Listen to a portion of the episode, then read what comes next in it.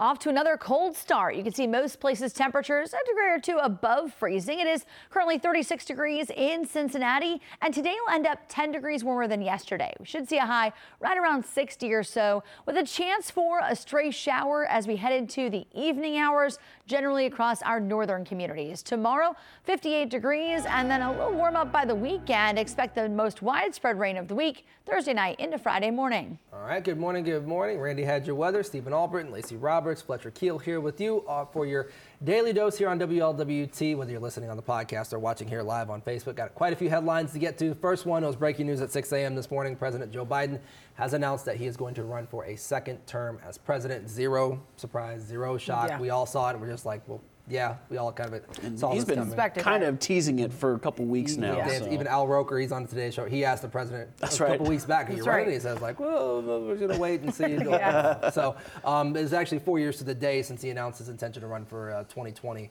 um, in his current presidency. So the uh, field grows a little bit more. That's right, and we know that uh, Biden's going to be currently the oldest president to serve. Once he ends that term, he'll be 86 years old, and of course, Vice President Kamala Harris is going to be his running mate again.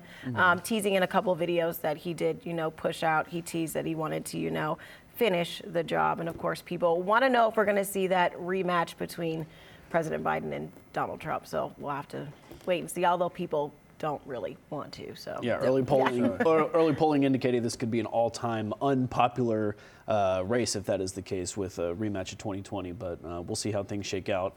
Um, uh, doesn't seem like any serious primary challengers to President Biden, so almost a lock for that uh, Democratic uh, spot in 2024. And then a couple more names, of course, still floating around for the GOP before that really gets off and running. Um, and we're not that far from debate season, something that I'm actually a big fan of. So we'll, it's uh, coming yeah. On the Democratic side, uh, Marianne Williamson, also uh, Robert F. Kennedy Jr. already in, and Mm-hmm. on the Republican side, you have former President Trump, you have Asa Hutchinson, former governor of Arkansas. You have uh, Nikki Haley, former governor of South Carolina, and I'm missing one. Tim uh, Scott. Vivek Ar- no, he's not in officially just yet. Oh, well, he announced his exploratory. Exploratory committee. He's got like half a foot in. Yeah, yes. along with uh, DeSantis as well and Mike Mike There Pence. They're on the DeSantis. expected list. And then uh, Vivek Ramaswamy, who's a Cincinnati native, Yep. uh, also in on the Republican side. So the field grows. Expanding. That's right. expanding. Yeah, that's right. Here we go again, everybody. I know you're all excited. to hear it. um, other headlines actually happening locally. We were in Middletown live this morning. Uh, standoff last night. That's right. A SWAT standoff. A person rushed to the hospital, critical condition.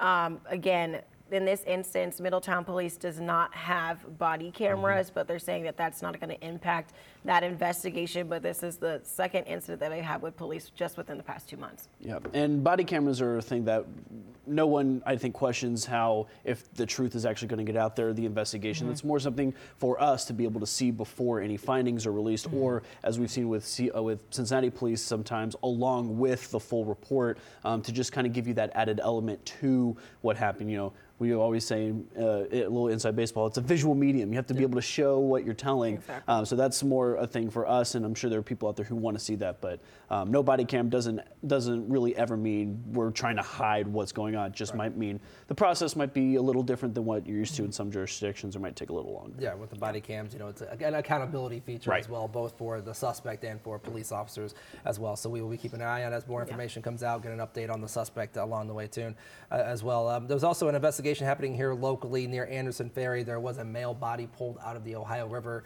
No ID just yet. We're still waiting on the coroner's report to see how this person died, where they may have came from. But you know, definitely uh, a devastating situation there for or the family of that person. But we'll keep you uh, updated on that.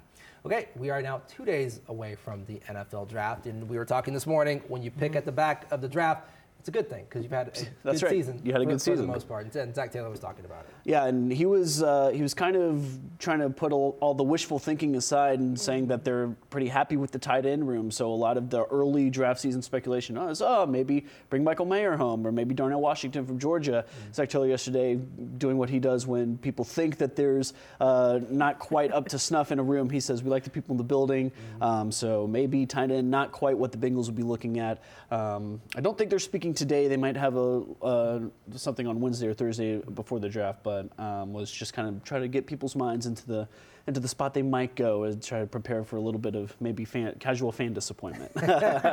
he said he said Mayer coming to Cincinnati would be a great story, but you know you don't draft based off stories. No, so you get the fall there too. So the Bengals have That's seven true. picks total right now. They picked 28th in the first round. They could trade out and not pick at all in the first round. So we shall see. We got to wrap it up though. Uh, Zach Freemantle returning to Xavier.